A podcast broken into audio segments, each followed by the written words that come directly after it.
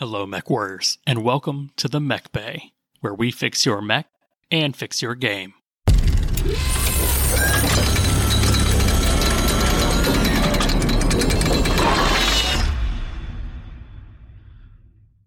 What's going on, Bay Watchers? I'm your host, Josh. I need more of Lynn's flair in my life. I've got my co host, Dustin Armageddon, in the hot seat. What's going on, Dustin?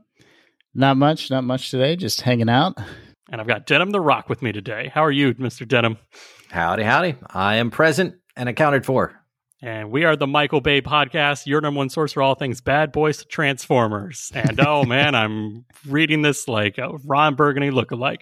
All right, we are the Mech Bay podcast, not to be confused with the other podcast, but we gambled it all at the Canopian Pleasure Circus. So we took out a loan and gambled it all in Solaris to try to win it all back. How about that one? I told you not to bet on green. It's a bad idea. I can't help it. I'm colorblind. We're going to get quite the stable together and hit the circuit and see if we can make any money here Yeah. on Solaris 7.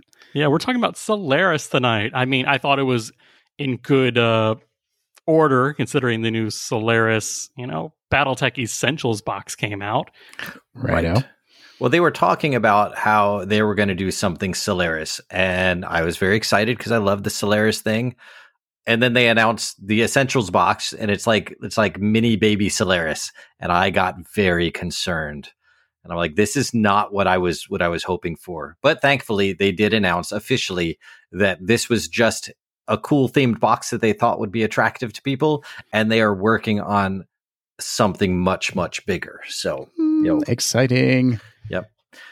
Won't happen this year. Probably won't happen next year. But keep an ear out for 2025 Ooh. ish. I'm not. That's not. That's not official. not official. All right.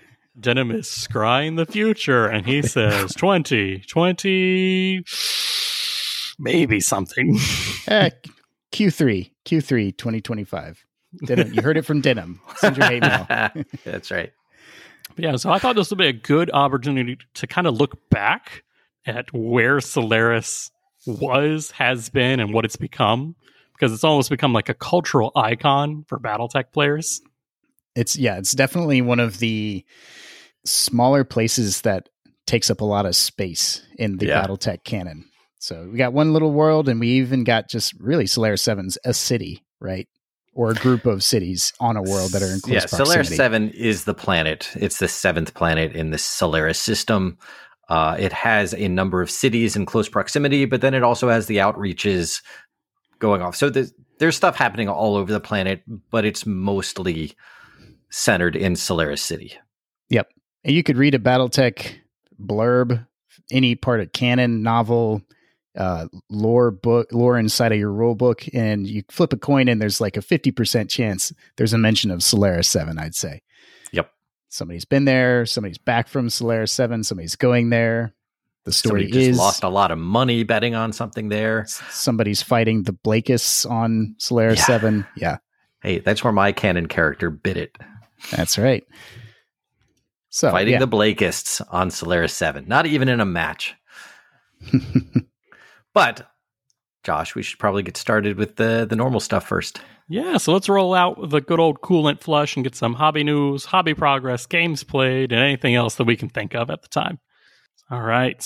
So it's a hot, hot summer out there, Mech Warriors. And what do we have to keep us cool?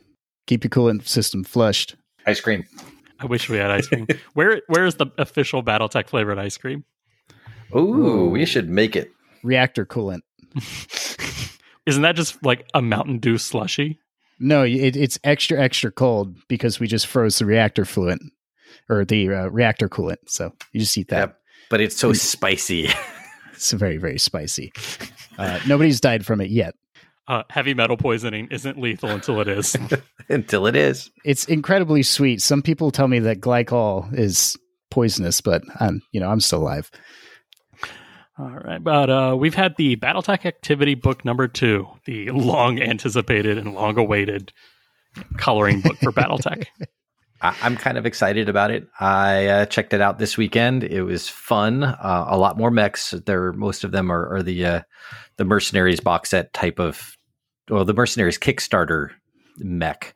Um, Nice. So it does have the Shadowhawk 2C. It does have the the Viper, one one of the many Vipers. Yeah, which Viper? I guess yeah. It's it's the White Loaded. What is the what is it's what the is- jumpy pulsy one. yeah the Jumpy Pulsey one. The one That, that- we that- know what you're talking about. Yeah. Yeah, Okay. The White Raven? Not the White think it- Lotus. not. Is it called a White Raven? The Yeah. one that has two names, like it's a black something and a White Raven. The one that So I what- have, Yeah, it's the one you yeah, want. Yeah, it's the White Raven. Okay, yeah, they they got a picture of that to color. It's it's Okay. fun. Nice. Yeah, the the first one came out. None of my my kids weren't old enough. I mean, they were old enough. They scribbled all over everything, but yeah, well, we'll see. Maybe uh, so enable some fun father son time, indoctrination It, time. it was fun for my kids to decide what color they were going to paint their mechs when I when I got them because I, I printed out a couple sheets with their mechs on it. And I'm like, you know, color these and see what you like, and then we'll paint it up that way. Okay. I mean, that sounds fun. Sounds like a use these as, you know, color testing before you put things on the table. How about that? It worked. I liked it. Yeah. Uh, we don't have any really new product except the new Barnes and Noble exclusive is actually like hitting shelves. So we've It got that- is. Yeah. the Catapult K2, the Regent, the Jumping Shadow Hawk, and Yeah. the Gargoyle. I haven't gone out to pick mine up yet, but it's soon. It's coming. Yep. That was my complaint last time was that uh, none of the Barnes and Nobles in my area had it, and now some of them do. So Ooh, nice. I'm going to take a trip out there myself. We uh sometimes we do mall walks, and there happens to be a Barnes and Noble there, so maybe I'll pick it up in the summer when it's hot outside. We walk with the old people. What can I say? Are you are Hold you it part of the mall lappers? Like you just Yeah. walk, you do the laps? Okay. in the dregs of summer yeah we we we do the mall laps we hang out with the old folks we wave hi. We walk almost as fast as they do. But uh, beyond that there's a bunch of news as far as products coming to us sooner or later. Just some uh, kind of an in-depth kind of the, got the lowdown on where some future products are as far as their development cycle right But yeah, so Aaron Cahall with the assistant line developer for Catalyst essentially gave everyone a rundown on some things that are in the pipeline. We've got Battletech Universe, and that's in late stage layout. So that's essentially the step before going to the printer. So nice that was the big like Kickstarter book, the thing that they push for like the acetate pages with like cutout views of things and like Right. There's a there's a fifty dollar version and then a two hundred dollar version. Ooh. But I can't. Well, first of all, they need to get pictures and stuff out before before the Kickstarter closes, because I'm not going to spend two hundred dollars on a book that I've never seen. what Especially when it has the blurb What? that says that says this is what we're going to do, unless we can't, in which case we'll put it in a slipcover. Man, I'd like to this is- know. I'd like to know a- ahead of time. it's Kickstarter. You just spend your money and then you wait. Yeah, And then but you- I I I am still paying for Star Wars, so Uh, that that was that was yeah that cut out a lot of my free BattleTech spending. Oh, so that's in late stage layout. We've got Brush Wars Season 1. Art is submitted Ooh. and layout is on the deck. So that's somewhere in the middle of the process. So I never did any of the Brush Wars stuff. What about you guys? Nope. Nah, I have no idea what the brush wars are. I know there are a series of books that um, describe the smaller engage, the simmering engagements during, I think the re- the peaceful Republic eras or the the Dark Age, if memory serves. But I've never looked through them, the source books. So yeah, I have no idea what they are. We've got the Battletech Encounters is at the printer. So Yay. we all get to try this mystery dice game. That sounds fun. I'm curious. So if it's at the printer, that means it's like ready. Like, Yeah, we'll ready. get those soon. It's ready. Except, you know, with the Kickstarter. They, yeah, I'm I'm very out of the loop with the Kickstarter Kickstarter stuff. Do you guys know anything about this BattleTech Encounters product? I, it's a, it's a dice game that uh, it it's like travel BattleTech themed dice game thing, but I don't know Okay. I don't know the rules or the concept or the storyline behind it. No. Encounters is supposed to be the new push your luck dice game where you take the role of a mercenary command, you take contracts around the inner sphere and achieve victory by getting reputation. So I'm guessing it's like a choose your own adventure with dice rolls. That's kind of Well, what it sounds like to me. Yeah, push your luck one. Like there's a there's a zombie game, a zombie dice. I think it's called Zombie Dice. And that's definitely a push your luck game, and I super enjoy that. So if it's anything like that one, but it BattleTech flavored, I'm all in. Okay. Yeah. Occasionally, I forget that Catalyst Game Labs is a game company. They do make other games, They yeah, they have a whole board game company part Yeah. now. so Isn't BattleTech technically a board game Right, but I mean, I for mean, tax purposes at least? right. All right. We've got Legends 2, so that's I've got my leather bound Legends one book right there. It's like a coffee table book. Uh, it has different uh, pilots, personas, um, units, color pictures, and a couple stories thrown in there. It is it is a great. It's it's like a scrapbook, but not. It's just got a lot of cool things where I can show my kids. You know, this is Natasha Kerensky. Here is here's her mech. Here's a story with her. Here's a like a write up about it. They're nice. I like them. okay. Uh, we got Force Manual Davion. It's in layout, so that's, oh my you know, goodness, it's we're past- getting our it's- codexes. It's Yeah. past fact check and it's past editing. So now it's in the make sure the words and the pictures fit the pages now. Nice. So I'm I'm actually excited because I mean we keep hearing about these and this is like closest to seeing the where it is in the pipe. Yeah, the force manuals, um, which have replaced the name of the old product in my head. I can't remember what they manuals? used to Com- be. combat manual, Yeah, yeah. I'm, I'm excited for those. Those I should. Sp- people have been asking for a codex like thing for Yeah. a while now so this is a good start and we'll see how they do yeah, because we as BattleTech players borrow all of our miniatures from each other. In that, you know, a Centurions for these three factions and a the Ravens for these two factions. Uh, having the little codices or whatever will really make the. That's why the Jade Falcon mechs are cool because they have their own style and everything. So this will help. I feel like in my head or in my brain, give a faction more uniqueness. Yep. Individuality, i like that it has yeah. the color schemes of the different uh, the different units in that faction in the back of the book so if Oh. you're going to paint them you can just flip through all the pretty colors Ooh, physical camo specs. Nice. mm-hmm. Hmm. Excellent. Aren't we still technically waiting on that camo specs collection? from last kickstarter yeah, yeah. yeah. Yeah, How we about are. That? How that doing, Oh. guys? they, they say it's still being book? worked on Mhm. Okay. they they have apologized several times for its its delay but uh, but it has not been canceled Okay. I don't want apologies. I want answers. yeah I want products. I want problems. And uh, a little, I don't think they meant to add this in, but we've got Hotspots Hinterlands, and that is writing complete. It's in fact check, and art is getting underway. nice So, Rumor has it this was an oopsie, but yeah, this is my understanding of this is this is like another book in the series that we've been getting Dominions Divided, Empire Alone, kind of covering moving forward into the ilClan era, each region of space. And this one kind of covers Terra, right? And the surrounding areas. this will, so this is going to be a scenario book with a series of short campaigns in the former Lyran Commonwealth, Jade Falcon Occupation Zone, and Republic of the Sphere territories that have become either independent or part of a new minor power. So cut everything I just said because I was talking about a different book, apparently. you know this this works really well with the with the uh, campaign operations and the uh, chaos campaign system like it's Yeah. designed to work with that This this sounds like the little bits that used to be in the Era Report books that were really Yeah. good for less imaginative people like me to kind of help me create a, a campaign without having to do it on my own. yep that's what it is for Excellent.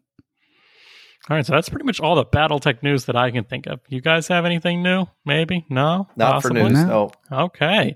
Uh, in Mech Bay news, we just released our July Patreon episode where we talk all about Star Wars, a non BattleTech thing. hmm yeah uh, that's that's mostly my fault but i appreciate i appreciated the um the the avenue to uh, to to talk and get a lot of that out so if you're curious about that yeah put a lot of personal information in there about my experience with star wars yeah. All right. We've got some hobby progress. Who wants to lead off today? Who, who's done Oh, the I most? can lead off. Oh no, not the most, the least.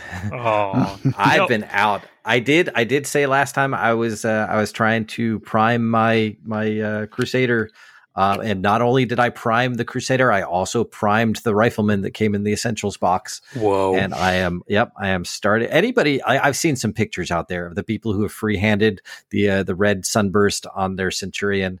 Yeah. My respect. My respect to all of you. It is. It is going to be slow work, but I hope mine looks three quarters as good as yours when I'm done with it. I've done I've done the Yinlo Wang uh, paint scheme. I did not enjoy doing it just because it.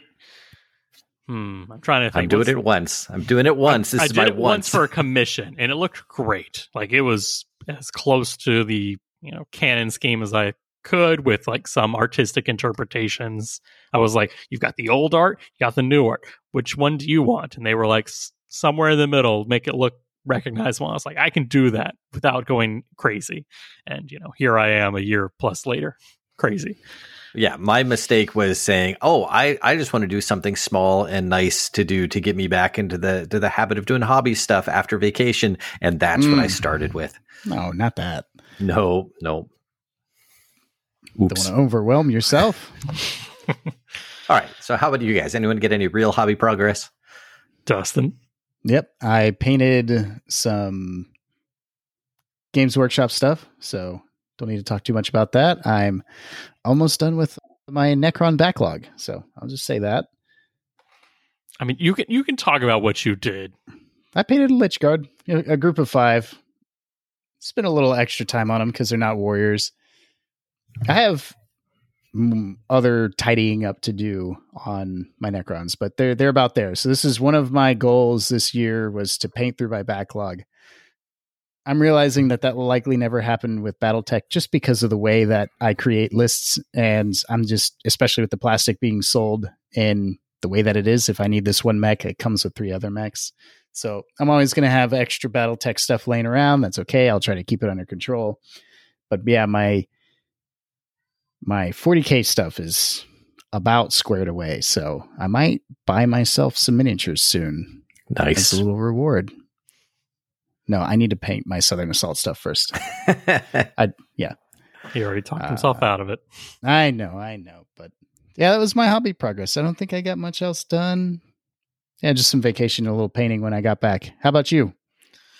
Oh man, what did I get done? I got. I've, it only took eight months, but I assembled my Greyhound miniature Nice. that I Nice. picked up at last Southern Assault. That was that needed a lot of hobby motivation, really, to like Mhm. like I had to cultivate it because the problem is it lives in my imagination rent free. So whatever I do, like model wise, will never come close to what it is in my brain. of course. So I was like, I had to get over that hump, and it took me a while. I'm, I'm, a, I'm gonna be honest, it took me a long while. Yeah. What I did some up, reposing. I did a lot of repros, reposing for it. I That's cut great. Both the legs at the hip so I could switch the leg because it's kind of in like a standing, like bracing position, and I love it. But I was like, I want to do something a little different. I wanted like kind of like circling whatever it's targeting for that like, Mhm. last pass. So I cut the hips and I switched the legs so it's in a running pose. It was real easy to do. Like it just cut, snip, snip, and alternate the leg position. Then I cut the like the shield claw arm, so it's more like up in like a shield position rather than just Mhm. swinging. And then I just put the pulse laser, you know, kind of on the target and put and twisted the face. So yeah, it, it's got minor modifications. I've seen like Gold Bishop on the Discord, like he did some major modifications. I was like, I love that, but I'm not going that far. Mhm. 'Cause his looks amazing. I'm like, but I want mine to be a little different as well. So Well, I can't wait to see it painted. I look. It took me eight months to assemble it. Don't rush me here. How long did it take you, uh, Dustin, to paint to paint the Greyhound? to paint and assemble, I think it was about a week. A week from It was when I got back. Seventy-two hours, man. Yeah, that's what I Uh, remember. Was it really? Yeah, Yeah. it was fast. Okay. All right. I, I had to get a product photo for for. I saw just like the Greyhound STL photo on Fortress's site, and I was like, no, real paint looks it's cooler that way. I mean, it does. with- it yeah. does. But so I got that guy done. Uh, real happy with that. I assembled my hammerhead because you know while I'm in the let's assemble models I've had for way too long, I assembled the hammerhead and I gave it like enough open hand posability so it can hold things. Hold on, I have to interrupt you. The didn't we play a game where you had a hammerhead? Was that were you Right, doing the that's thing what- where you just stuck them together with the the, the tack? I was No, going to ask no, about I, that. I thought I- I have a I have a second hammerhead. I Oh, you bought- have okay. to. Okay, I bought all the right. one and then you know they had the whole thing. Okay. I just got a second one. Got a second one. so you Okay, assembled a hammerhead, not I your only hammerhead. I assembled my second hammerhead. That- I that was, my- confused as well. Yeah. Yep. So yeah, I guess that's like a year ago. Mhm. I had this one for about a year. It's we're clearing out the backlog, people. Yep, yep. Um, so yeah, he can hold on to a like metal girder because I was like, what do I do with a mech that has two hands that has no weapons in the hands? I was Put a like, Battle Master's leg in there. yeah, put a bat. It's a catapult's leg, and the battle master is holding it, sir. That's right. Yeah. How dare you? How Well. dare you? yeah, so I've got like a sprue that I've like cut, and it's kind of like a girder. I've got a stick, like I literally went outside, got a stick, and just like trimmed it so the hand like fits in it perfectly, so it slots in. And I'm like, so I've got my steel girder club for heavy rubble. I've got my Oh, yeah. wood For tree trees. trunk for my light woods club and then i have my wolfhound 2 sea leg which i also trimmed so that it slots into the hand and I'm like, and Nice. then i got my mech you know arm or leg blown off hand that he's just dragging behind him Excellent. so Yeah, no, I, I saw this. Uh, it, it looks great. Yeah. I like it a lot. once again don't ask me when i'll get it painted that's the Yeah. hard part Now I'm super excited. what did i get done Anything Oh, else? um i got my bombardier assembled which has been There you go. Yeah, no, this was this was my assembly time, and this was like finish up projects that I had like slow burning. Like I would like to do this, and but do I do I have commitment issues on how I want the pose? And the answer is yes. I have major commitment issues on posing. It was more than six. It's more than six. I've got so the bombardiers. I kind of molded him the upper cockpit because I really don't like the like chest face. Like Mm, I know mm. I've sent so many memes to you guys of just like, how are you feeling that day? And it's just the bombardier chest face meme. Yeah, uh, Yes. that's how it is. That's how it is. I don't accept that because I like the the card game art, which is essentially an unseen archer Yeah. Mhm. with an AMS on top. And so I like took green stuff and molded up like the kind of ovaloid cockpit and slapped it on top. Then I got some what's the word? Liquid green stuff and then did it around it so it kind of molds up. And I liked it until I put the AMS on. And the AMS took me completely out of it. Aw. Oh, Yeah, the AMS in the art, Dustin's looking it up now, and I it's am. like that's a moderate or modest AMS, and then you get to the model, and it's like, yeah, nobody needs that. oh, big. it's pretty chunky. Yeah, I do remember that from my bombardier. That is it. Is that the one I gave you? It might be the one No. I gave you. No. no, it's a new one. Different one. Did I give you a bombardier? Doesn't matter. Whatever. Okay. So did that. Not 100 percent happy. I might take the AMS off and just leave it off and say, eh, not every bombardier needs AMS, at least you know physically. Yeah. Yeah. All right, so those are my three major assembly, and then I glued up the rest of my aerospace guys. So like finding the sticks to glue. I actually got the pin vise out to like drill into all of my planes, so the hook, so the stick goes in, and then I glue that so they're solid. Like I, I can do the uh, zoomy sounds right now if you guys want. Yeah. I'm super excited about all your your club collection. Of course, you would be happiest about that, not me pinning aerospace models. No. Yeah. Yeah, I think I think I've assembled everything I own except like one Warcrow, which is you know in addition to my current Warcrow. So that's that Right. doesn't count. If you have two of them, you don't need to assemble the second one. That's Well, right. that's good because I have a little drawer full of because all the the uh, the the stuff that Catalyst has put out, the Premiere stuff, all the ones that I bought two of, most of those I have un, unfinished ones in the drawer. and one finished one of each. It's a retirement fund. Yeah. What else? Is there anything else I did? I'm looking at the table. I know there is. What was it? No, that sounds about it. I feel like that's it. All right. Well, then that was it. Oh, I bought stuff. I bought stuff. More stuff. Did you guys buy things lately? No. No, I'm going to. boy. As soon as I find a Grey Death Legion box, I will go buy one. Oh, I'll buy two. We know that. I mean, was I even got tagged on Instagram that uh Korea Tunas like was like MechBay podcast says purchasing is hobby progress, and I felt seen. I felt so seen in that post. I was like, ooh, Awesome. gotta call me out. But yes, so I assembled three models. So that what does that mean? I get to buy three more models. That's right. So I bought a Gurkha, a Toyama, and a Legacy from Fortress. nice. Yeah, I, I was feeling wobbly this weekend. You were, weren't you? I, I, I was trying to read through jihad books, and Right. That's where I read about the Toyama as well. and I'll admit, I tried reading through those Era Reports, jihad, and I was like, I I'm not mentally built to read through these. Like this No, style, it's- this style does not agree with me. I read through the whole thing and I have the same opinion. I was not pleased, especially since they kept saying that, you know, first of all, they're all in different parts and, and they bounce around a lot. And then they also say, you know, a lot of this is hearsay. It may not be 100% accurate. Therefore, you can't use any of it as canon. So it's just a bunch of maybe it happened this way, maybe it didn't, but this is a rough idea of what happened. Let's move on, is what it is what it said to me.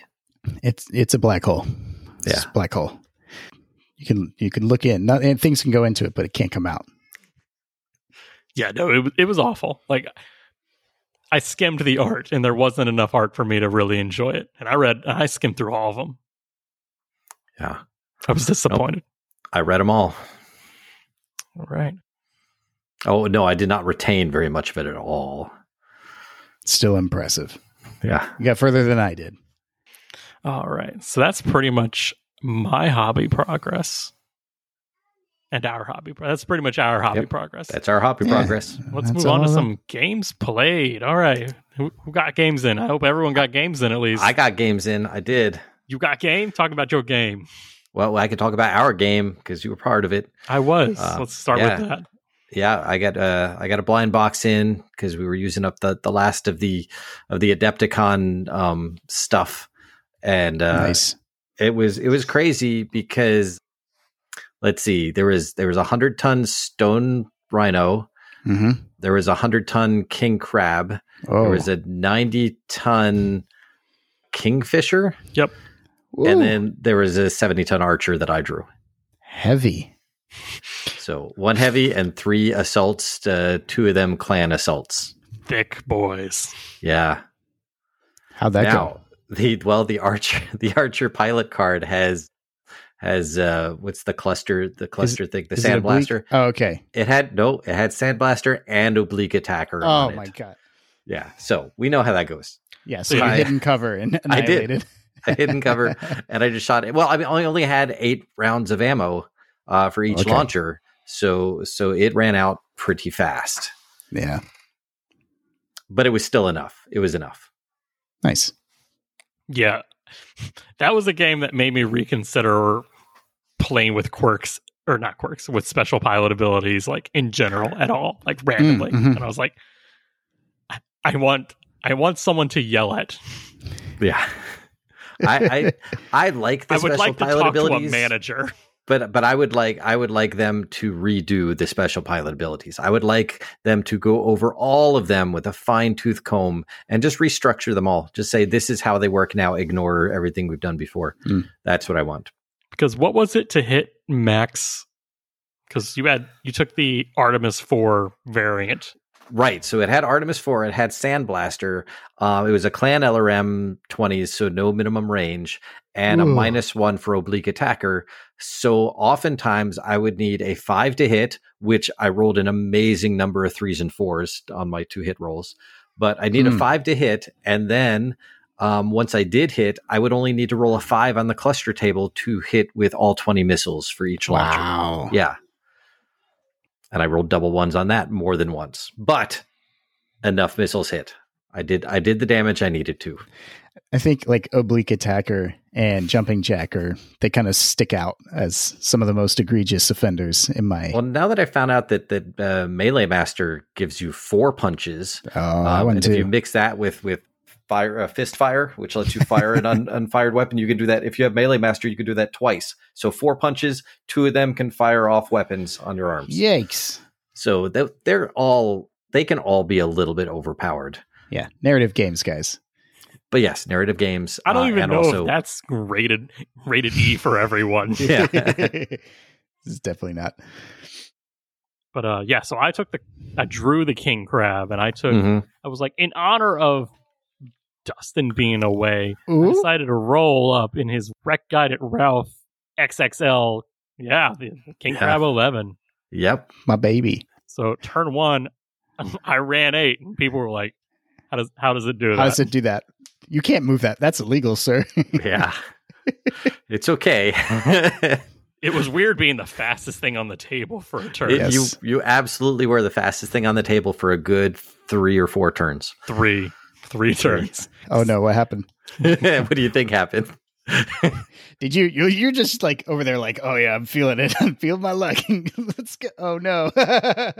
Yeah, turn one, uh, you know, supercharge. So turn two, I stopped. Turn three, I Okay. supercharged again. I was like, oh man, I'd really love to go that eight hexes on turn four. And I was yeah. like, okay, I just need a five up. And oh, no, five that's, up. that's a three. Yeah, It's like, okay, well, that's fine. The supercharger doesn't hurt me or anything. And Didim, Didim happily walks over to his rule book. Oh, oh no. Oh no. Oh, it's an engine hit. Supercharger must roll a critical.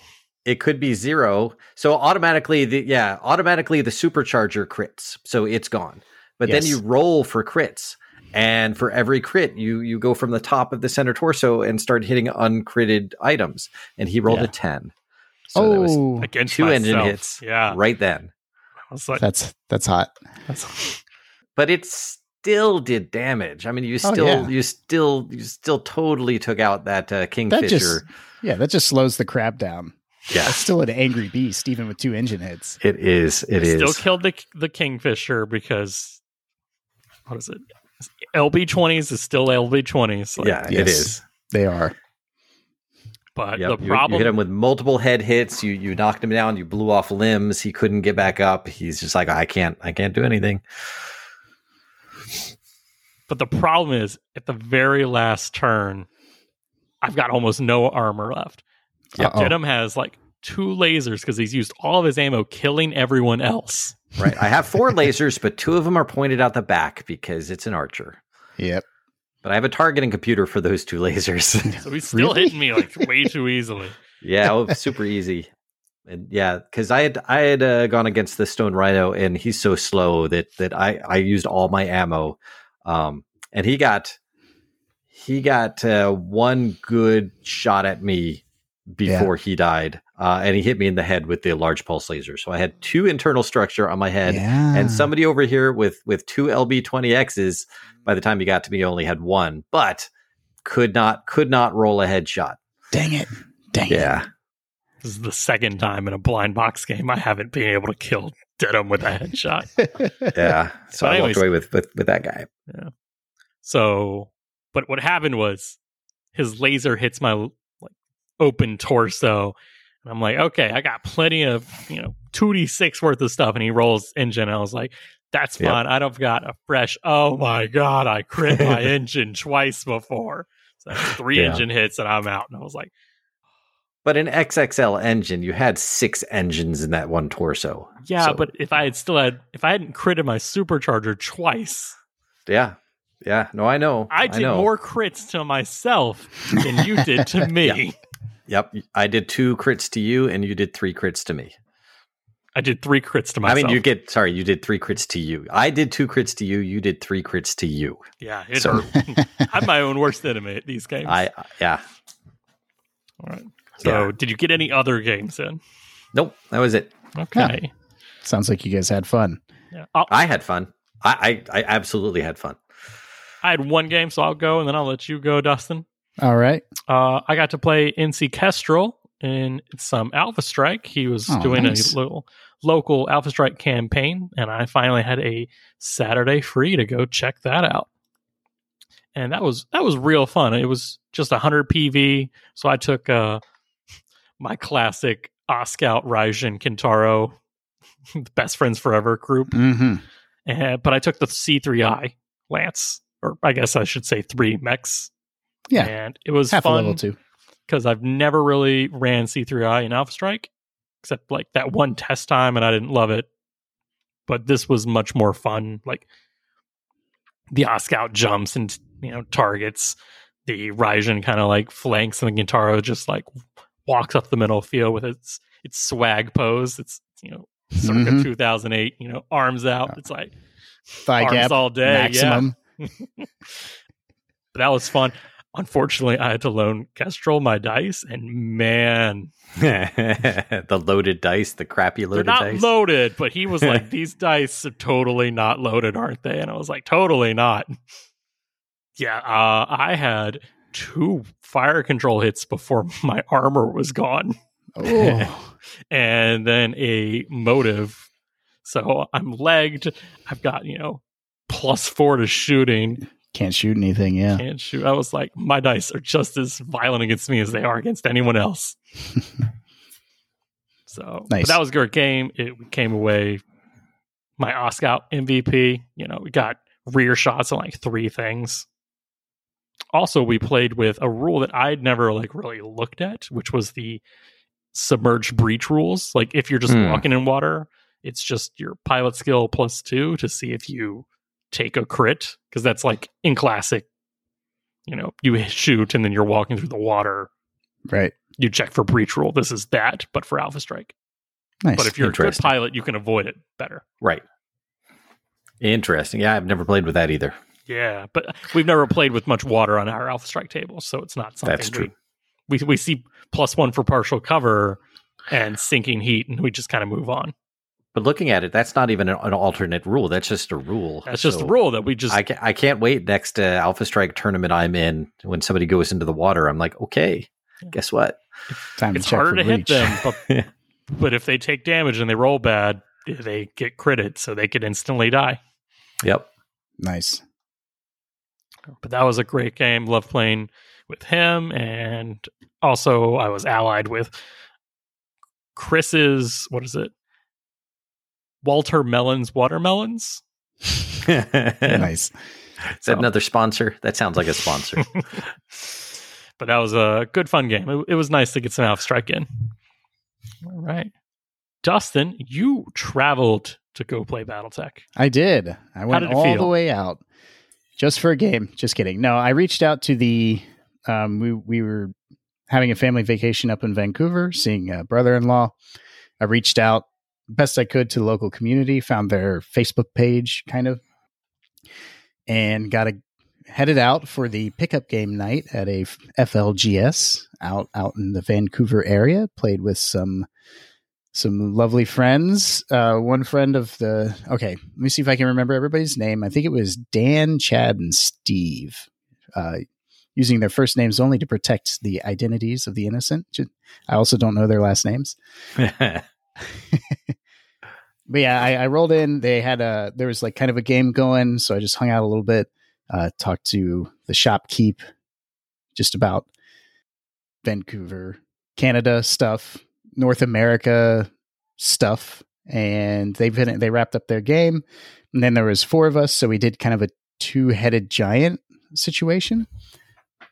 We played a mission, and you know, it was like how much how much battle value do you guys usually play with, or or you know, and then Steve just took out a Turkina and said, "This is it. This, is- this is what I'm running." And I'm like, "All right, Steve," and, and I'm like, "Is that a three four pilot?" And he's like, "Yes." I'm like, "Okay, so about four thousand battle value each." It's like, bro, this is what I do at home. I play my brother who only takes Turkinas and stuff. Yep. Dan, who recognized my Mech Bay uh, podcast T-shirt and is a listener. Hey, Dan, how you doing? If you're listening, I hope I've remembered your name correctly. I'm sorry if I didn't.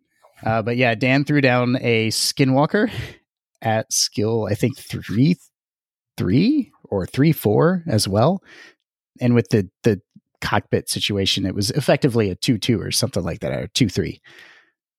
So, so it was, sorry, it was Steve with the Turkina on my side. I took a trebuchet, uh, a Hermes. Oh, and the crab, the wreck guide crab, which I had never run before. Yeah, yeah. Uh, and then on the other team, it was Dan. He had his Skinwalker, and Chad had he had a Fafnir with the two UAC twenties, and he had a Hollander with the H, the Heavy Gauss. He's like, I'm a gambling man. I like to roll dice. uh, so the the heavies scrummed in the middle of the board. The skirmishers skirmished. The Skinwalker picked on anything it wanted to because with gunnery two, you can do that, and pulse lasers. Um, you're you're hitting whatever you're shooting at. Uh, I really like that crab. Got the Fafnir nice and toasty, very toasty with those plasma rifles. The trebuchet 9M is just always good. I use that to bully the living daylights out of the Hollander. Chef's kiss kind of thing. Yeah, it was chef's kiss. That the my trebuchet did take it a heavy Gauss rifle to the chest, turn one, as he's Mm. closing on the uh, Hollander. But you know, he just had to go get in there and tank it.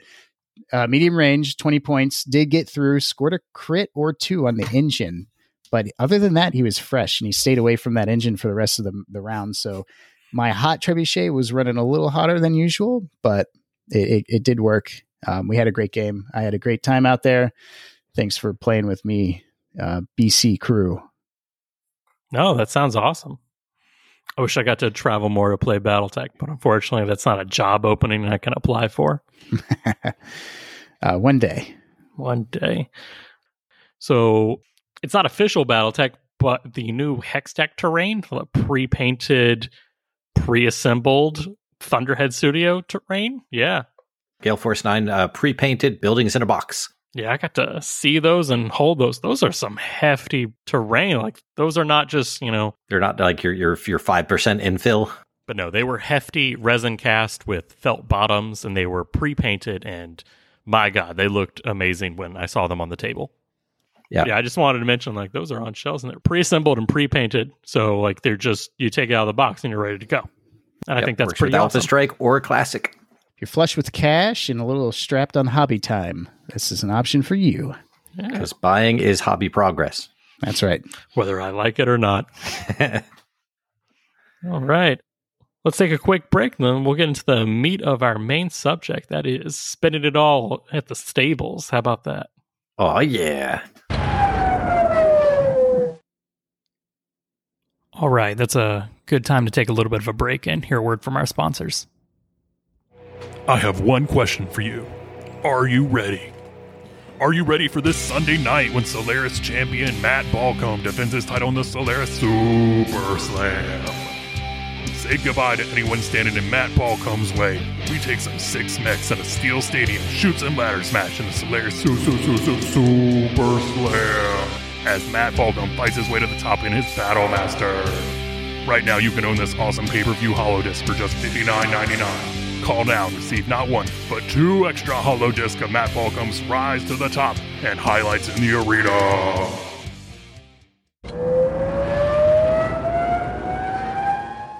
All right.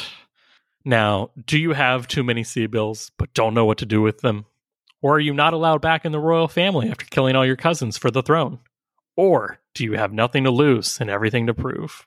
Well, there's only one real place to go. And two kids recruiting offices and not accepting you. Okay, so there's only one other place to go. And what place is that? Solaris 7, Las Vegas in space. It is. Yep. Would that mean that Canopus is Space Atlantic City then? Oh yeah, yeah. Canopus is definitely or Vegas. Is it Vegas? Because you said that is that Vegas. Like which one is which? Yeah, that's which- that. That is a whole discussion we could have with that. I've I don't know if derailed that- the. It is. I it don't know is- if the scope of of this like like It is I think literally a bullet Canopus is- point in yeah, the show I- notes. yeah. is this Space Vegas or is that the Magistracy's com- Damn, I I just read ahead without realizing. uh, I see, but this is they have USC fights in Vegas, right? So I Yeah. guess this Yeah. is like Vegas. Yeah, Okay. this is totally Space Vegas. Space Vegas on a planetary scale instead of a city. Canopus is right. Florida. There you Each go. week. Yeah. Yep. Okay. Now that we've settled that, you know, existential question, what is Solaris 7? What is the game world of the Battletech universe? right i mean that's it's because okay in in the battletech universe because i've been reading a lot of the novels in the last few years since since covid and i noticed that some authors are very much into the battletech branding inside their battletech universe so anytime anyone is playing chess they are playing with with battle mech like like you know four Hmm. inch battle mech sized chess pieces like everything is super branded and and so obviously they don't have boxing matches you have to have mech fights Yeah. so where better to have that than on a whole planet dedicated just to that so they made solaris 7 the gaming world. And uh, you can you can go there and you can make a name for yourself or you can um, die in a blaze of glory. Or just get murdered in a back alley. It is a fun place. Uh, one of the things I like about Solaris 7 is that it is the inner sphere, for the most part, more or less, on a planet. yes. In the books, you know, whether you get the, I have the uh, the map pack Solaris 7 thing, which comes with a supplement.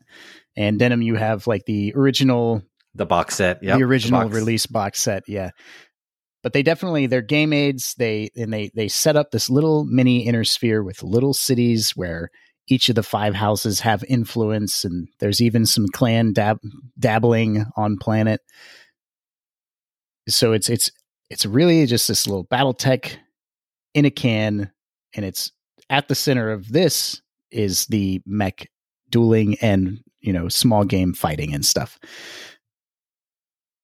so you get to gamify your game inside of your game. right Yeah, which Yes. is fun. This this is an amazing place. I think I think we've got this further down on there, but it is an amazing place for role playing to occur. Absolutely. Absolutely. This is like the the role playing game I've been doing for 20 years. Mhm. They they have a home base on Solaris. Like whenever they're done with whatever whatever their contract they have, they go back to Solaris to relax, to to hang out. And um, instead of going to to the normal like outreach to get their contracts, they go to Solaris. They have a uh, a black arms dealer named Crazy Crazy Eddie Nice. that uh, that gets them all the best high tech weapons, but he also you know gives them the download uh the the down low on on uh, major contracts stuff that uh, only they can do. They being like an A team version of of uh of a battle tech company. Yeah, yeah, just it, unparalleled opportunities to get in and out of the cockpit. I feel like it's the best place to do it to to just kind of switch between your uh, in character role playing stuff and then switch over to the Solaris 7 box set stuff to do your battle mech stuff. So speaking of that, I was going to say no, no, Dustin. I will never make people do the box set version of Solaris. We'll get into that. oh okay. All right. It's yes, it's something. it is definitely something. Well, yeah, let's let's get into it. Let's talk about ways to play on and in Solaris 7 because one of the things I noticed with my map pack and I had heard you mention these weird quarter turn things is that my Battletech map pack Solaris 7 didn't have any of that in there. It all looks to me like supplements for playing classic Battletech. Yes. However, what you're just talking about was a different way to play. It was a it was a dueling system, right? Yes, it was a dueling system. It was very they're like 10 seconds is fine for for your normal fighting type stuff out in the out in the real world uh when you're doing your battles over planets or whatever. But on Solaris, you know, you've got a, a small arena and you've got you've got mechs that are either doing 1v1 or 2v2 so it, it's very small unit very very small units. Uh, battletech doesn't always work super well for 1v1 Yeah, a couple played lucky hits yeah a couple lucky hits and and the game is over way too soon. Or a couple bad rolls of the initiative dice, and somebody's right you know in your rear arc constantly forever. So So, yep. So in 1991, they came out with the Solaris 7 box set that had everything you needed. It had uh, maps of the of the different stadiums for the different houses. It had maps of the city. It had information about the different stables, about the different governments. Um, just basically everything you needed. And it Mhm. was it was specifically supposed to be used with the Mech Warrior role playing game. oh, So okay. it was it was an independent product that could be played by itself, but everything in there was a was a tie-in to the Mech Warrior RPG system, just because it, Okay. it fits so well. oh, absolutely. But yes, so they they tried to counteract some of the uh, inadequacies of a one v one fight by making it a dueling rules, and to do that, they split every turn into two and a half seconds instead of ten. So when they do that, like uh, all the ranges are are are multiplied by four, all of them.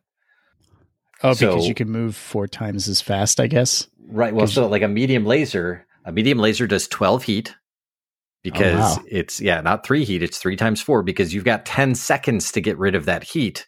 But okay. you're doing turns in two and a half seconds. Therefore, you have a big heat spike. And then every turn, you get rid of the amount of heat that your heat sinks have.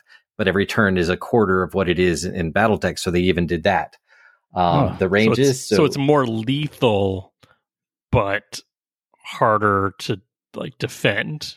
Or right. Well, some, your action economy is switched to like every action costs more. Right. That's what it well, some like some me. weapons like like the uh the ER large laser took three rounds to to recharge, but like the machine gun recharges every time. So the machine guns you can actually fire four times in, in the same ten seconds as you normally would be able to in a regular classic game of BattleTech. oh So the yeah the smaller weapons like the small lasers and the, and the machine guns could actually put out a lot more damage with with a reasonable amount of heat. But the bigger weapons like the ppcs and the large lasers they still everything still does the same amount of damage but you can't fire them every two and a half seconds. Some of them you have to wait seven and a half seconds or five seconds or even ten seconds you could override that and fire it again, but then the heat is more than just doubled. It's it's amazingly higher heat. Oh wow. Yeah, so it's like it's like that. You know, you want to get that insta kill, and you better be sure about it because if you miss, your mech is just going to be like Okay. super super hot. So but it, like it the, sounds, the ranges, uh, sorry, the, the ranges are like the um the medium laser, uh, short. It doesn't have short, medium, long. It just has like the plus zero, the plus one, the plus two, the plus three, plus four, Oh, plus wow. five. Right. So it even breaks it down like that. So medium laser up to six hexes is a plus zero, up to 12 is a plus one. Then it goes 18, 24, 30, and 36. So at 36, Wow. Yep, 31 to 36 hexes is a plus five to hit. Uh, so everything, like everything, is just down on a on a smaller scale. Okay. I, I mean, I guess you, you you're supposed to have one unit. You've got one avatar, so I can understand that they'd want to um, make things more grand, even more granular. But what I'm not understanding, and correct me if I'm wrong, is that they didn't just divide everything by four, like you're saying. The machine guns just do more damage in this version of the game. They they do. They absolutely do more damage That's an interesting because you can fire them more often because they're a safer weapon to fire and they don't generate heat Hmm. and they have a fast recharge rate. So so machine guns are actually and you'll see it in the box set. There was a lot of mechs that have like six or seven machine guns. And you can fire them every turn, but that Wow. big large laser they have, you can only fire once Hmm. every three or four turns. Um, so yeah, it it made the short range close up weapons a lot more dangerous. And of course, with the ranges, you know, um, a machine gun can go up to to twelve hexes away right. because of the, the expanded ranges. Okay. But the the vibe I'm getting from you is that you didn't really enjoy the duel rules because you said you'd never make your players do that. Right. It, it well it, because it took it took a game that was already you know a- two v a one v one with with BattleTech Mhm. can take an hour. It can. Yes, it can. But when you make it where each turn is two and a half seconds, then it suddenly takes three hours for the same For one v one. Right. Yeah. Which just, be- just because like your weapons are recharging or you Well, movement too. If you're jumping, you may not land because it takes Mhm. 10 seconds My to, to jump and then land. So considered that. you have you have Jump for three multiple turns turns. where you're in the air and you can you can spin your mech, but you can't change your vector. Ah, Yeah. Excellent. I mean, it, it it sounds gritty. It sounds simulation, but what we're really looking for, especially in a role playing game situ- setting, which this is clearly built around, um, especially now that I'm hearing you talk about the original box set, is that you want something quick and cinematic, and Right. this was not that. Okay, Right. This was the opposite. Uh, it was cinematic once once you once you finished it, and then you compressed it down to here are the highlights. But Yeah. but you had to get through the, the battle. They did add a lot of a lot of things. Like this was still back with the old partial cover rules, so Yeah. they were they were working on fixing those. This is where they introduced the rules for disengaging your PPC field inhibitor, hot loading uh, LRMs. yeah, You could even interlock streak SRMs. So if you if you hit with one, all of your streaks would lock, but it's it's harder to get that initial lock. But you don't have to Oh, roll nice. independently for each streak because Uh-huh. the streak. The only thing Inner Sphere had was streak twos. Uh, you didn't have Inner Sphere streak four or sixes, so you'd have like four or eight, yeah, streak twos, and you just you just tie them all together. Excellent. So that's that way to play Solaris 7. Obviously, there's uh, role playing, but that's out. I think that's outside of our scope tonight. Um, and then there's playing in Solaris 7 with yeah, just your standard classic BattleTech um, stuff. right And- because they re-released the maps uh, with Yep. with a book centered around classic and they re-released it uh, 13 years later so that was in 2004 um, they came out with a pack which is still available on amazon today you could go buy it really, right now yeah they printed too much of that, I guess. they they did uh, and the maps are great the book is great um, and that's what we're using at hangar 18 right now is the is Yeah. that book not the not the box set I do I do have the maps. I, I like it. Now it sounds to me like since you've actually done this that you, you know you prefer the classic um, BattleTech method. I read in my little book here that they really recommend like a max of four. Do you usually keep it to duels, or do you do you run uh, Solaris Seven in pairs, or maybe even Lance on Lance? I normally do 1v1, but 2v2 is also fun. I don't tend to go higher than 2v2 even with the with the regular classic rules. Uh, Yeah, just from the armchair, I would say that I would I would duels are cool. Two v twos open up some tactics and stuff and some fun things, but if you do more than that, you're just playing classic BattleTech on a funny Right. map. Yeah. Exactly. Okay, But what's wrong with that? Isn't that why we're here? uh, I guess it could be. The arena the arenas are too small. Like they're Yeah. they're too small to get more than 4 mechs on there and and have any sort of tactics at all. Yeah. Tactics Yeah. roll 12s. That, that's Yeah. the only tactic I've ever needed for battle tech. Roll more twelves than the other guy and and kick, sweep the leg. Right. Yeah. All right, so th- these are kind of a bird's eye view of how you can play in Solaris 7. You get your supplement, you're probably running a role playing game, or you've got your favorite opponent that you just want to run a duel with. You got your maps, you got your special uh, map rules. But what is the? I, I'm looking at this and I haven't played. I haven't put it on the tabletop, and I'm like, what is Solaris Seven? Is it NASCAR? Is it UFC? Is it Mortal Kombat and robots? I mean, the answer is yes. It's it's all of those. Okay. It's like the, the world itself. You've got the main city where you've got the big, the the big money fights, um, the, with the with the well uh, funded stables that Yeah. have all the clever toys.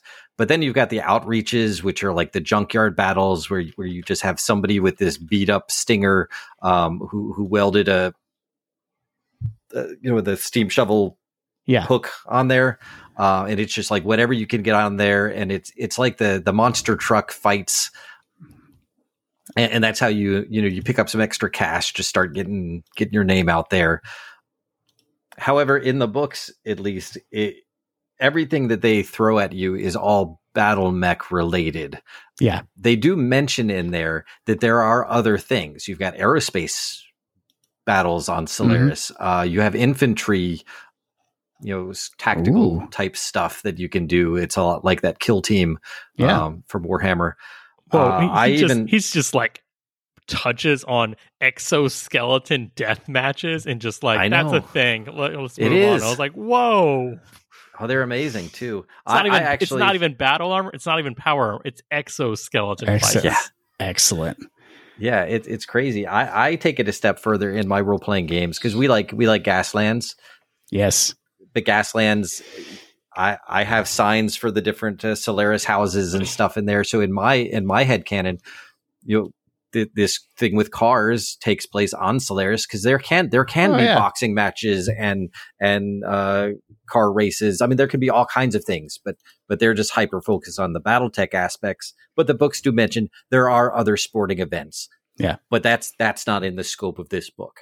Bro, Yeah. I want to go. I want to do the Equatus 500 Hover Blitz Championship, where I just get a bunch of hovercraft with guns and run them around. There's like multiple laps where people die. Like this Mhm. just seems like Death Race or Oh, Red yeah. Line, and it's just amazing. Like that, Yeah, that- you know it's out there, and if it's not, then it is in your world, so it it can be. Yeah. Uh, it's- why are, it's why are all the allowed. non-mech things more interesting for me on Solaris? it's like this is when you get the weird stuff and you do weird things with it. Yeah, Absolutely. yeah. There's nothing that's outside of the scope because you know anything you can make money off of betting on anything. So in here, I saw there are some rules for starting up your own stable. It seems pretty generic. You know, you kind of roll up if you want to. You can roll off on uh, what access you have to technology and Mhm. and how many points you get. There's a little there's a lovely little table in my book with how much customization you get. Like, oh, you want to swap the engine? That's expensive, but you want to you know weld some extra machine guns to the exterior of your mech. They're pretty cheap. So yeah, and in here there's there's rules for starting up your unit. Is that typically how you do it? Or- right? or- yeah, because we're like I said, we're uh, at, at our local store. We're we're starting to start up a Solaris tournament type thing. Well, more of a Solaris circuit that's Yeah. supposed to go for like three months. Excellent. And people will get to pick their stable or create their own stable under those rules and then uh, customize some mechs and come in with different weight classes of mechs. Um, Ah. i'm not super concerned about bv with with this because That's not the it's spirit. too, it's too chaotic. I mean there's going to be weight classes but it's but you know like it's more how you pilot your mech than the than the bv we're not we're not even focused on the bv for it and then uh, you know the better you do the more money you get to spend on the on the better quality toys Oh, absolutely. Another thing I saw in my lovely sheet, and we're we're going off of the uh, map pack Solaris Seven. right well the the other one the box set like it came out a bit after the clan invasion so you've got uh you've got like er large lasers and lb 10x's it's basically the stuff after the um the helm memory core Like, Okay. we have we have those types of, of weapons. But aside from a few optional rules that they introduced, like I said, like the hot swapping LRMs, et cetera, like that's where all those came from. yeah. It didn't add a lot of extra equipment or anything like that. But looking at that book that you've got, the the one that came out in 2004, Oh, they added equipment. they added all kinds of stuff in there. That's where you get all your really fun melee weapons. That's where you've got uh, your your battle mech taser. The M pods Mhm. were first introduced in there, Yep. um, and a couple others, which I think that you're pretty excited about. oh yeah, we got the claws, we got flails, maces, shields. I mean lances. Can we can we do mech jousting? Of course. Right? This is Yeah, I Solaris mean, Seven. Look, yeah, the all, all that Lancelot, stuff. the Lancelot exists to put a lance on and run it at a mech. It I put two lances on my Lancelot, and then And we they took- lanced yeah. each other. They took this stuff out of the Solaris book and they put it into the tactic tactical operations. I think that's where it all lives now. Yeah, um, I'm pretty sure most of this is not battle mech manual legal. No, You got some spikes. I like they have a whole section on just cosmetics. You know, let's let's Oh, yeah. uh, do do stuff to your mech that has no actual combat impact, but but it it aids for your. Uh, how much does the crowd like you? That's important in this system. Yeah. is, is the, the crowd. and and that's that's the the the crowd. What's the what do they call it here? They call it the crowd participation modifiers table. Now this this is what really struck my mind as I was I was thumbing through this book when I bought it probably like five years ago, and then when I was rereading it in preparation for recording tonight, the crowd participation modifiers table seems like the kind of thing that really spices up a 1v1 in classic battletech because there's there's modifiers to your like initiative rolls and stuff in here. It's the outside interference that is really like driving the game. It's like the hand of God, you know, messing with things. Right. It'll give you a, a plus one to your gunnery for the next turn, uh, Yeah. or your opponent a minus one if if they did something in the crowd, just if they fell out of favor with the crowd. Like it's the crowd itself can can influence the tide of the battle, and if you're doing poorly, suddenly that gives you the the, the edge that you need Yeah. to uh, to pull back in the next round or two. Yeah, here it is. I was looking for it. You get uh you're like you were saying, your plus one modifiers to your gunnery and piloting rolls. Minus the initiative modifiers, um, also what really cat caught my eye.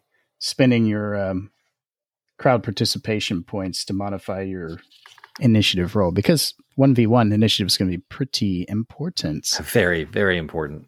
And then last but certainly not least, I stumbled upon something. Now, this was great for me because there's this constellation of rules floating around in TAC ops. Maybe uh, I've caught in these these little glances or these little mentions of like oil or coolant inside of a gun and i'm like what is what is this stuff with like what's a fluid gun and then i think i finally after all these years found the the holy grail, and that is the fluid gun table. Right, because that is in the Solaris book. Yep.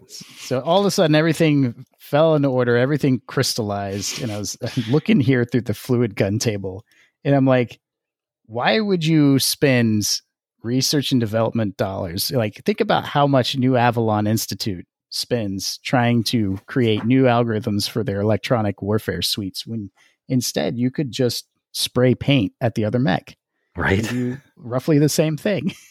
But but like you can put you can put so many different fluids in your fluid gun. It, it gets tactical. So you might have uh, paint in yours, and you might spray it at the other person's cockpit or sensors.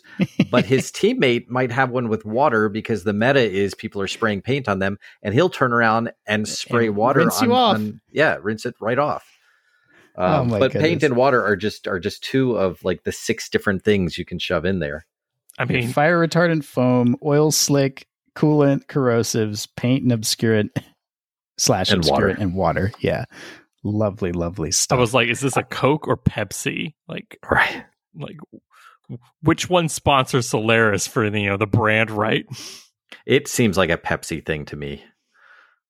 It does. I mean- it seems like a very Pepsi, like like the the Pepsi man and the and the Harrier and the leather jacket. This all seems seems very Pepsi in in the Pepsi wheelhouse. Yeah. Pepsi Seven. I mean, I, I know if I'm if I'm ever find myself battle challenged Inner Sphere style to a one on one v one Solaris seven style duel, I really want a fluid gun on my mech, and I want the crowd participation rules because I mean, there's there's legitimate tactic, and we'll talk tactics here in a minute. But I'm like the oil slick gun. You can you got a fast mech and you just cover everything with oil, run away. All of a sudden, maybe Oh. sniper does have a role in Solaris Seven. If you can oil slick everything, it's like yeah, come try to brawl with me. You're gonna trip and fall. Yeah, and then you're you're going to the slide distance. into the pool of acid. There are Yeah. acid pools in these maps, and they do major damage. I love you it. don't want to fall in these things. I want two fluid guns on my battle mech. The riflemen just take out the ACs, put in the fluid guns. Well, they're only two tons. They're not. They're not heavy, so you can Oh, you can swap them out with. Uh, you know, so with you're a telling me I can have six fluid guns on my riflemen. it's like a porcupine that just sprays stuff all over. It's, yeah, yeah. It was easier to weld the fire truck to the mech. yeah. So besides so besides fluid guns and audience participation affecting it, you've actually got stuff like Denham you mentioned acid pools and you're essentially fighting the terrain at most of these maps as well because they have right, you know their own special there, there's countless numbers of different arenas. The the box set and the book go over five of them. They just go over like like uh, some of the main ones of each of the houses. So they, they Yep. pick like one of, of each house. So Kurita has has this maze that's constantly changing. Oh, the so in the yeah the tunnel. Ishiyama, the Iron Ishiyama, Mountain. yeah. The Iron Yep. Mountain. So what you do in that is that you actually take the map that it comes with and you cut it. There's two different maps and you cut them into quarters, and then you just mix them up and draw them randomly to attach, you know, the the sides to each other because all the sides attach Mhm. um, just fine. And then it makes you know random paths through the mountain that you never know how it's going to look one way or the other. Yeah. Um, some of the other ones they're they're larger maps, but you only play on two thirds of it at any any given game, and you roll to see like which which two thirds you play on. yeah. Um, one of them is the map it comes with is all icy, but it it specifically says that it's it has it's like a holodeck type of thing, so it can be Mhm. anything. And so it really says, you know, if you want it to be random, just take all of your your maps that you've got, and uh, and just randomly draw like two maps from there, stick them together, and that's your arena today. Uh, which I think is the most boring one because it's it's just you're just playing on on you know Right. your two maps That's the Davion Boreal Reach one. exactly. like- yeah. I, I remember Yeah. playing in a trash pit. No, I'm sorry. Yeah. It's a No, mud pit. The Yeah. mud pit is in the reaches. That that's in the reaches pack that that came with that uh, was an expansion to the Yeah. box set. Um, there was a, a a junkyard that you could play in. Um, there was a, the trash pit. There was a swimming pool that you really wanted to have UMUs to to Mm. to float around in. Sir, that is the pool. The pool, yeah. Bracken Swamp. We we missed a Steiner Coliseum.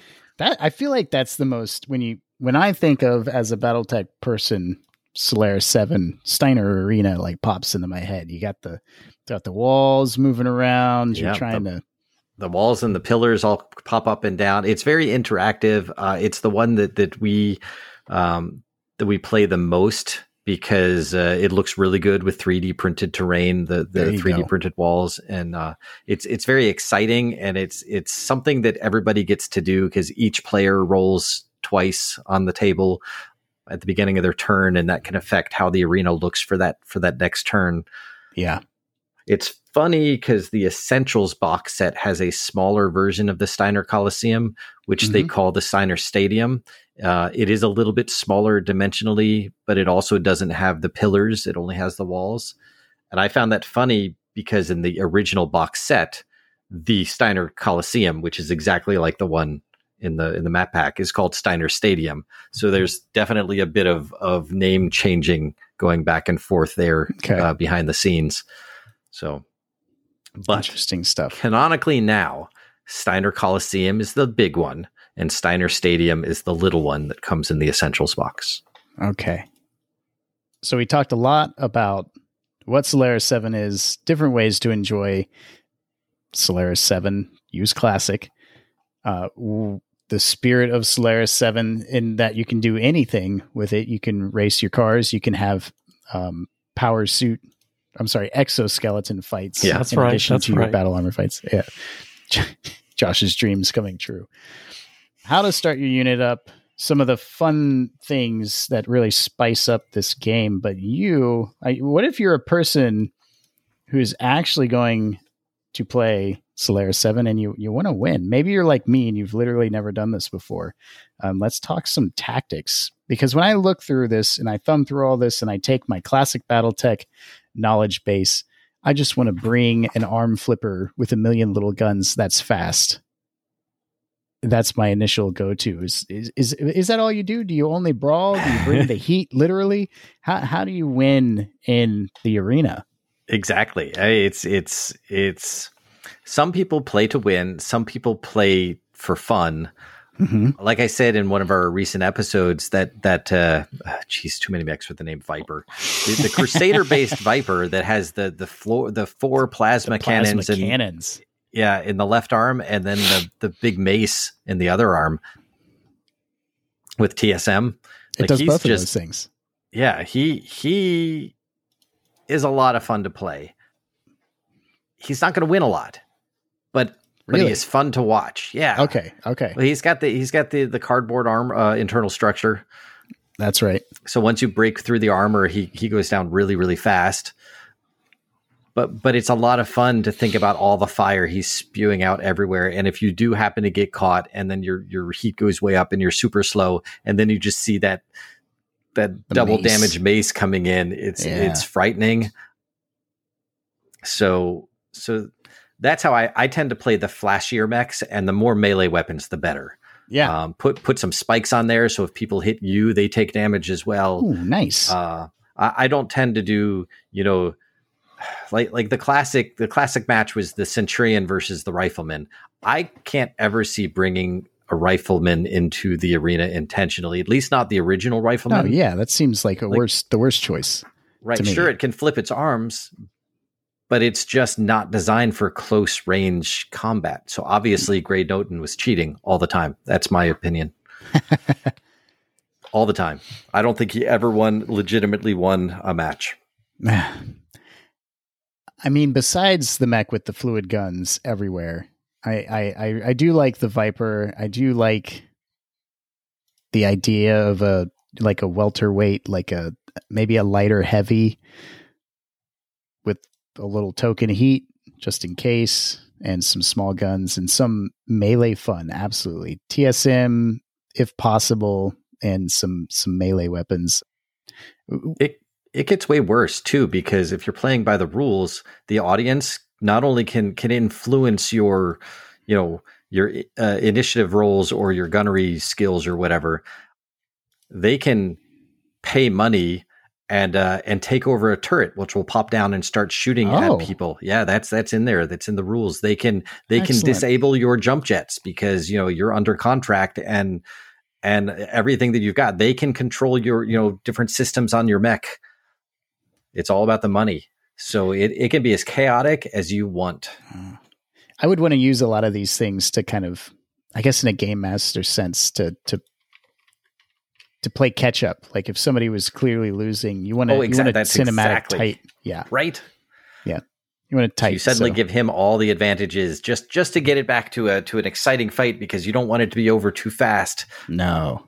and, and you know maybe you've bet money on on the other guy and he has to you know he's got to win Or maybe the crowd gets really frustrated with the mech that's spraying oil everywhere and uses the turrets to shoot that guy. yeah Everybody Yeah. slides around and rolls on the floor.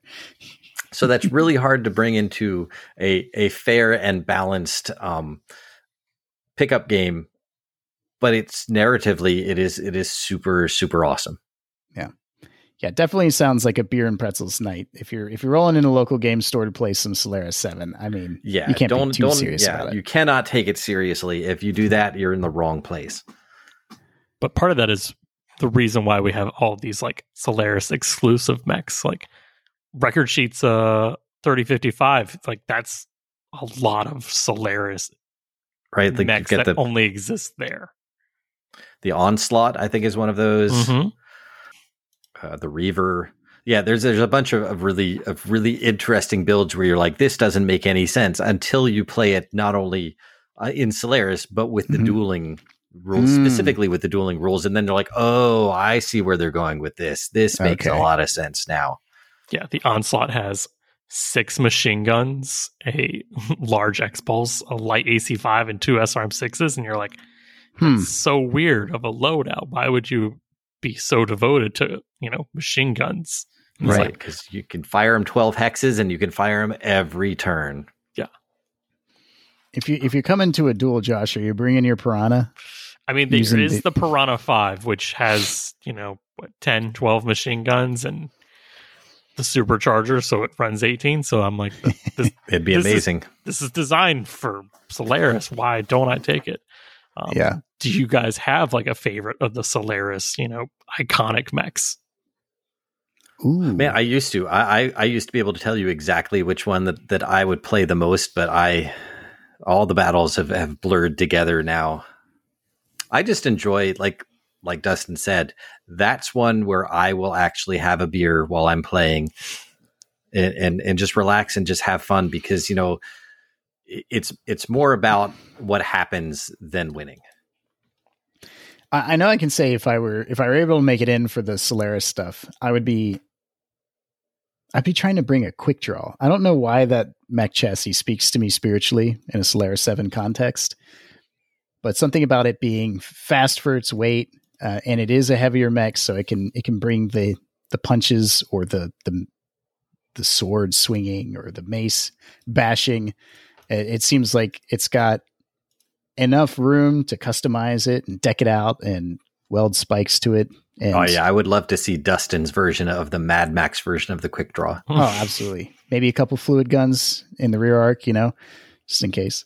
Oh man, a, f- a, a fire starter, but mostly fluid guns.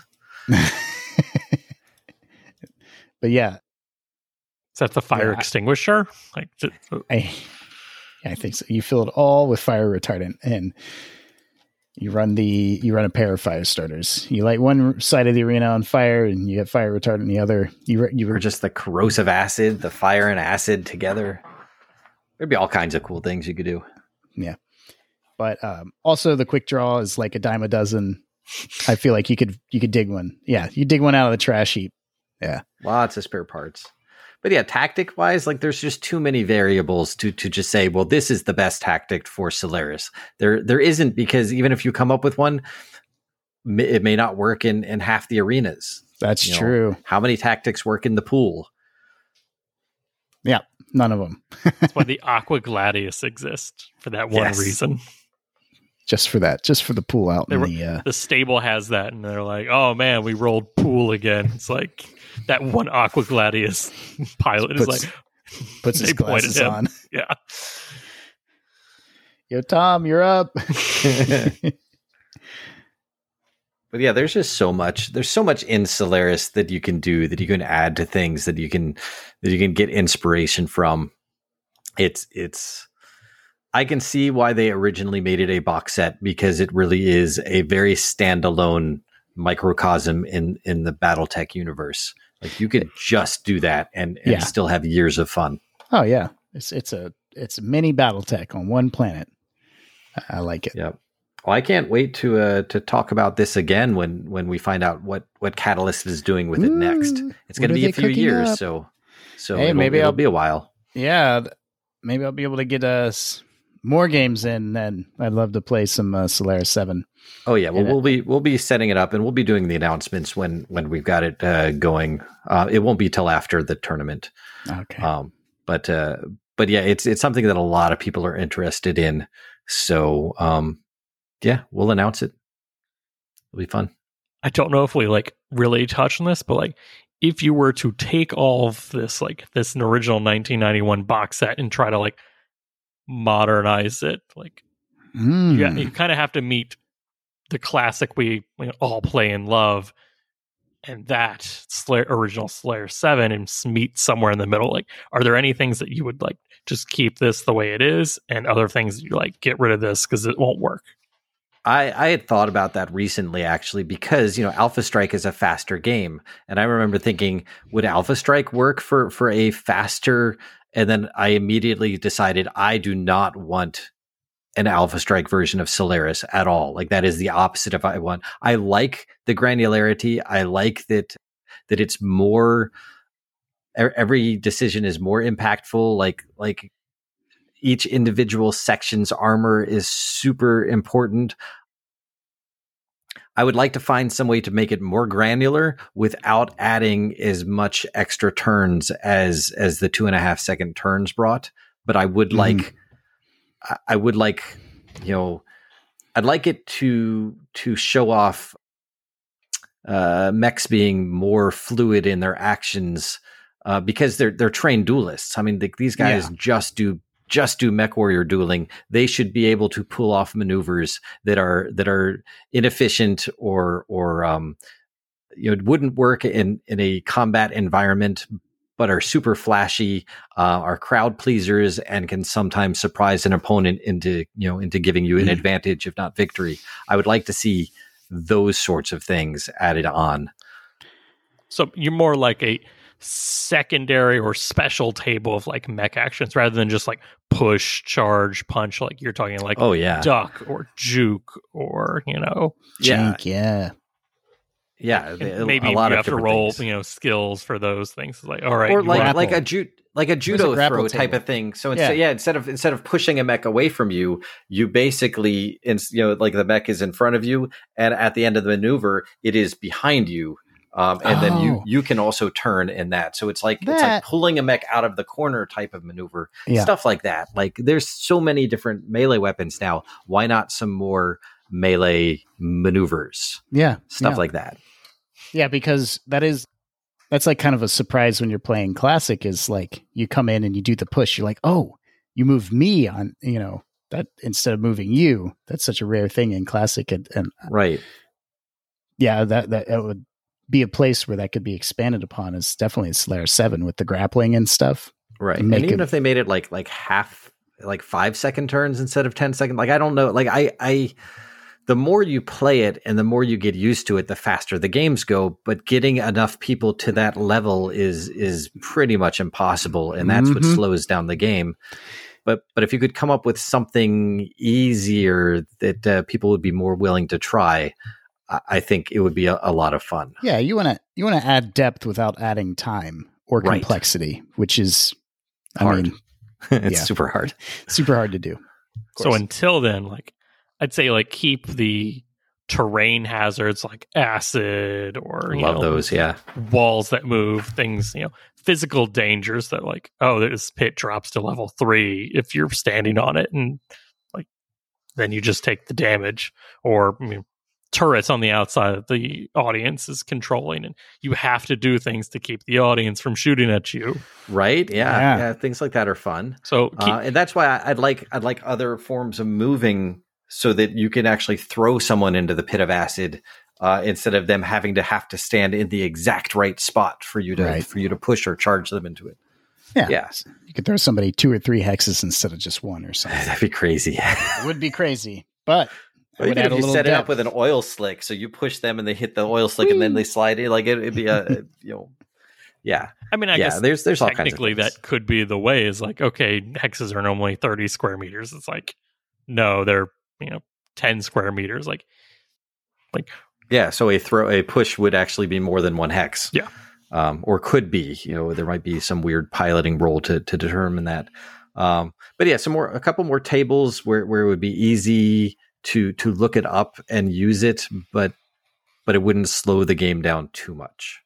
Obviously, every everything you add on is going to slow it down some, yeah, but just keep that to a minimum. Definitely do not take it the Alpha Strike direction for this. i think the problem with yeah. that is two like simple things like two machine guns versus you know three machine guns gets out cut out in the wash but uh, i think hmm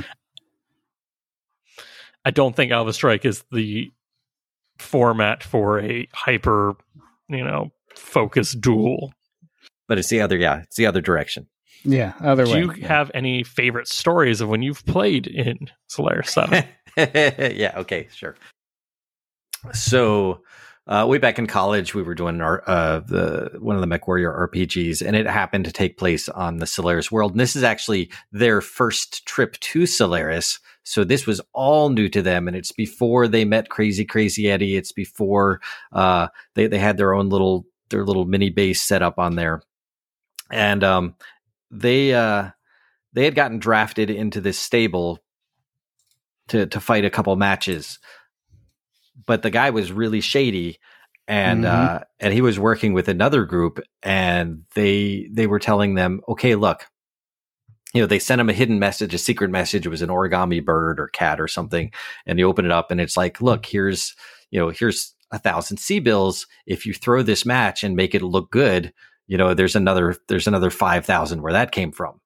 And and the guy who is who uh you know the player took it and he's like he like ripped it up and he's like i'm not throwing a match. There's no way in the world i would throw a match. Oh, and he was like uh, you know he was in a phoenix hawk going up against some mech where, where the phoenix hawk was definitely supposed to win.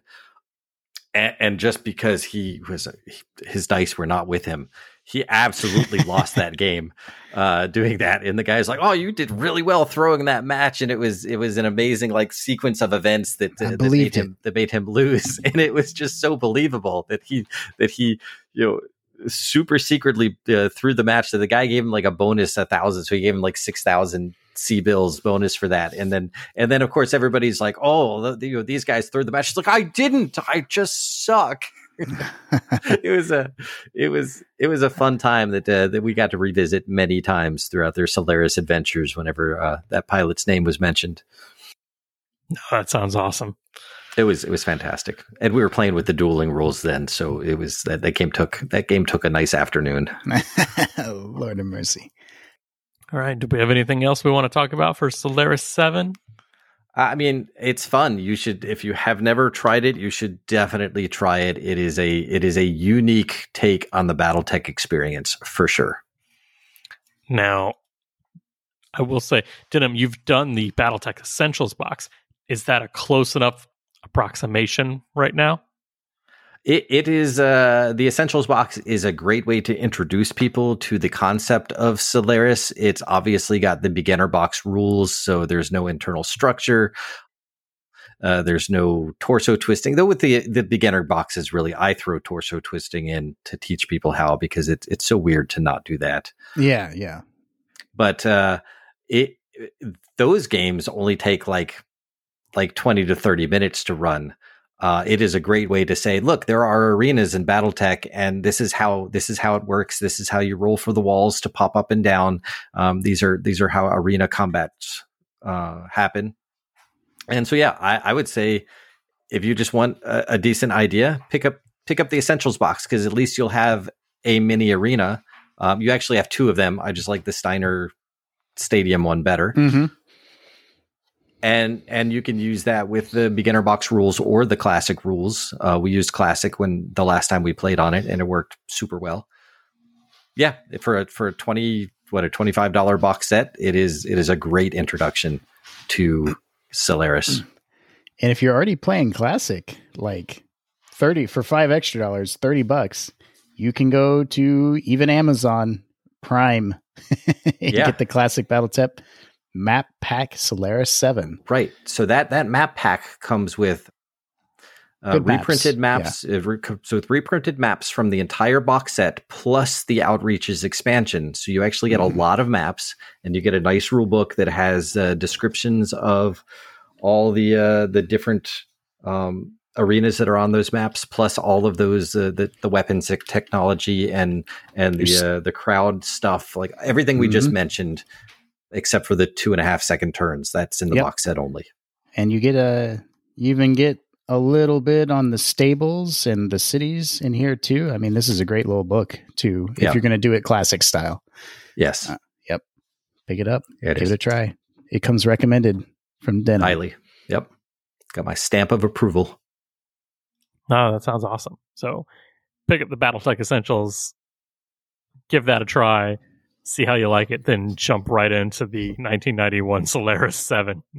No, the, the, the, the, 2004 map pack, please, please. And play classic with that, with some, you know, extra flair. Yes. Yeah. Yeah, that is what we'll be using at the at, at the store is is the 2004 map pack set, not the original 1991 box set. Never go full Solaris 7. You heard it here, folks. Never go full full blood pit.